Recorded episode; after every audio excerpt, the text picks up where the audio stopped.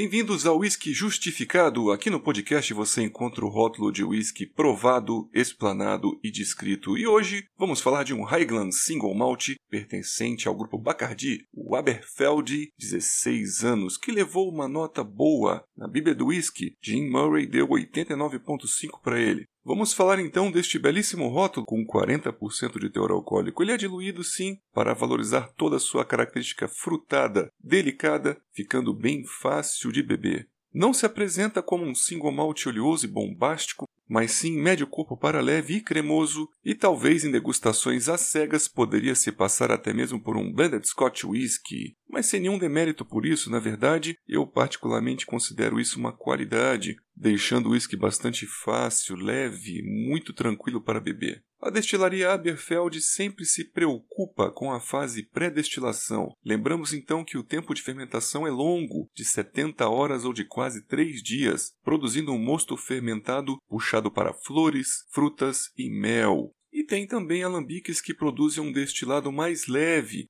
tem o pescoço longo e os line arms levemente ascendentes, como eles dizem rising up, que aumenta minimamente o refluxo de estruturas mais pesadas que voltam para dentro do pot still. Também são mestres da maturação e selecionam muito bem os barris, produzindo um Highland Style menos especiado, menos condimentado e amadeirado. Os rótulos da Aberfeld nem vêm muito especificando os tipos de madeira que fazem a maturação, e o objetivo deles, obviamente, é um equilíbrio, sem pontos altos ou sobressalentes de sherry ou de ex-bourbon. Lembramos nesse momento que existem duas versões de 16 anos. Esta que está sendo justificada aqui, que seria um double cask, com a utilização também de barris A-Sherry, mas também existe uma versão Travelers Exclusive, com finalização em barris de vinho da Ilha da Madeira, que seria um carvalho europeu e daquela casta ex-bual, que seria o vinho fortificado meio seco, aquele com a coloração mais caramelo ou dourado oxidado. Então,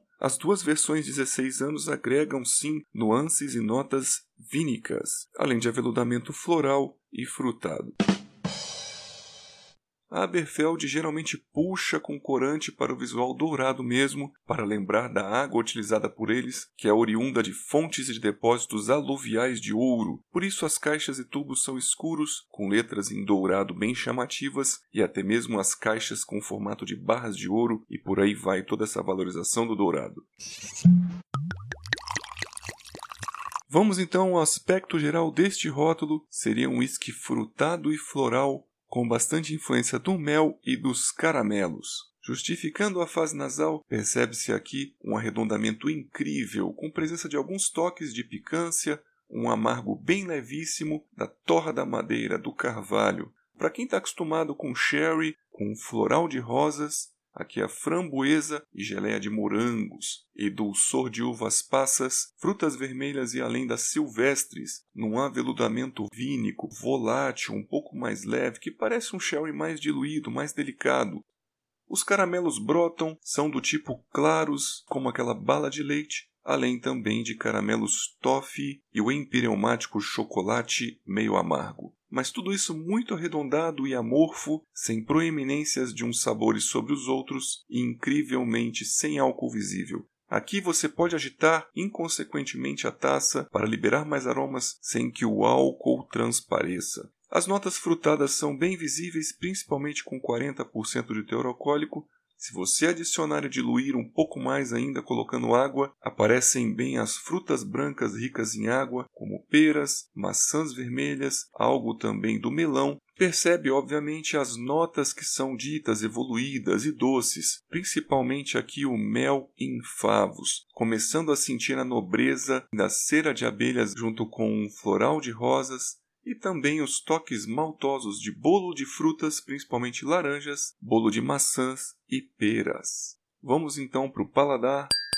Slantia. Ele tem um comportamento com um peso médio a leve, a picância cítrica é visível e daí aparecem os limões e laranjas, mantendo um bom equilíbrio aqui entre as percepções de aveludamento e picância, mas também entre o dulçor e o comportamento seco, praticamente um chá de rosas mistas. a correspondência nasal bucal é enorme, surgindo mesmo a sensação de mascar um favo de mel, aquele já quase vazio, e a sua cera branca e limpa trazendo sensação também de floral própolis com menos dulçor. A cada bebericada, esse dulçor vai baixando e vai secando a boca delicadamente. A persistência gustativa é alta e o retrogosto cacau levemente amargo, mostrando a presença madeirada e picante. Terminamos então falando do prazer que nos deu fazer este episódio, buscando informações, desvendando os barris e as notas. A gente lembra que justificar um rótulo para nós não é ficar descrevendo e jogando muitas sensações, aquelas que as pessoas nunca vão encontrar. Nosso intuito nunca foi esse, mas sim aproximar o público daquilo que a degustação concentrada pode lhes proporcionar. Quando percebemos aqui a relação e a utilização dos barris A Sherry, ficamos muito felizes pois o rótulo não fala nada e nunca vimos comentários sobre isso nem mesmo nas redes sociais.